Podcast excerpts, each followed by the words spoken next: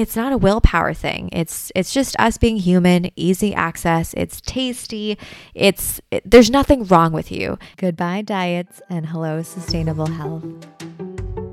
I'm Elise, dietitian and nutritionist based in the Silicon Valley. I believe that we all deserve an effortless relationship with food without obsession. Is it okay to have dessert every single day? To preface this, I think there have been periods in my life where I've had dessert every single day and felt just fine. The reason I'm bringing this up is because I had a patient today talk to me about her tendency to want dessert every single day after a meal and how to go about that. And I don't know why, but I know I've done podcast episodes about this before, but this time I felt a little stumped when she was recounting her situation because, you know, in this specific scenario, she feels fine after eating the the dessert. She's very mindful about it. She doesn't overdo it physically she feels fine. She, it's not like she feels sluggish. Um, it's just that her craving for it continues. You know, after a period of having dessert every day, she continues to want it every day. Versus periods where she has less dessert, she doesn't want it as much every single day. Now, this is a stumper because if you were to think about it, this is really a net positive experience, right, for her. You know, having a little bit of des- dessert after a meal and feeling great, enjoying it, not overdoing it. What's the drawback? The only drawback that we can take from this is oh, maybe it just perpetuates a sugar craving and she wants it every single day. But so what, right? What's so wrong with having a sugar craving every day? If I were to be completely honest, like I want fruit after every meal. And most of the time, I also want chocolate. What's so wrong with that? I mean, you can argue that the fruit and the chocolate is maybe different in composition than another sweet. But at the end of the day, if you really think about how it breaks down in the body, a piece of fruit and chocolate is probably going to break down very similar to a small piece of cake or a small piece of candy. Constitutionally, they're different but the same. Maybe the you know, the fruit breaks down a little bit slower, there's more fiber. It's not so straightforwardly sweet. It's not so hyper sweet as compared to maybe a piece of cake or brownie or dessert, right? But still, it's the difference isn't so big, especially if it's a similar amount, right? And so that begs the question, you know, what's so wrong with having a small thing of cake or candy every single day? And I really do think at the end of the day, there's nothing wrong with that. I think for most people, like a little piece of something sweet is a palate cleanser, right? It helps us cap off the meal. It's almost like a period at the end of the meal. Like I've had a meal and now I have a piece of sweet and then that's it. I'm done.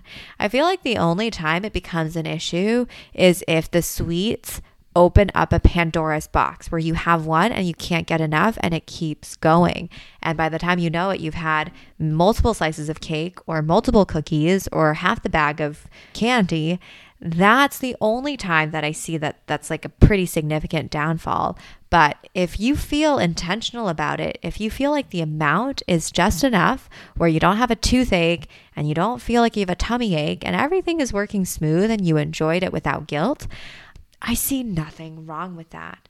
Now then someone might ask, okay, but what if what if my blood sugar is high? What if I'm concerned about my blood sugar or all of these other things?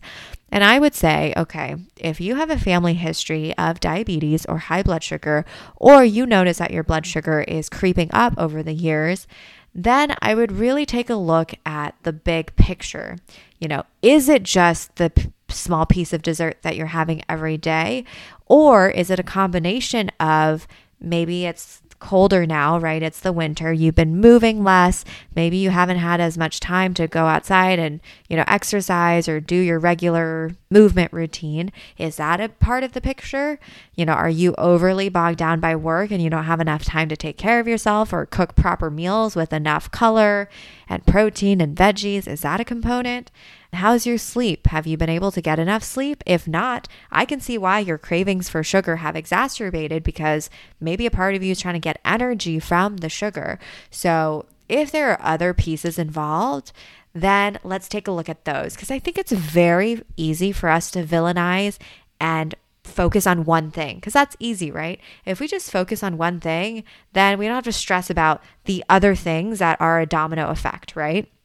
Because really, if we were to take a look at our sleep and it's a mess, then we have to fix our, fix our sleep schedule, which likely then we have to fix our work life boundaries and also take a look at, you know, what we're doing to unwind at night and maybe stop the scrolling for as long as we do on our phones.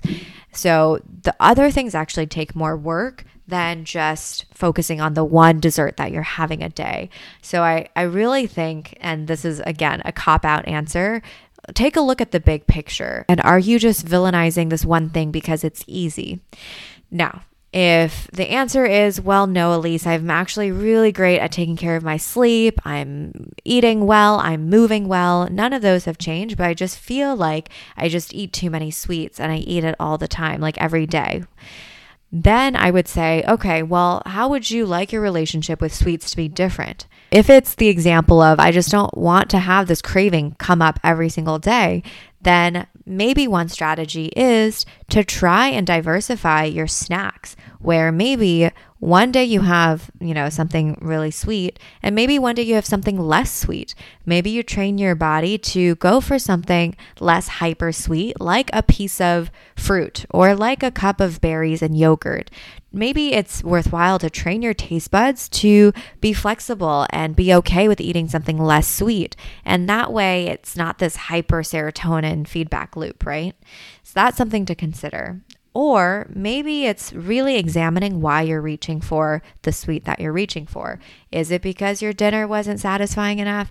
Is it because you want something refreshing? Is it because you want something cold? Like, why are you going for it? And be really specific with why you're reaching for it and maybe try to set yourself really gentle guardrails. You know, if it's you sitting in front of the TV eating something sweet, maybe that doesn't have to be a daily thing. Maybe you try to only do that if you made it yourself from scratch or you put a lot of thought into it or it's a special occasion.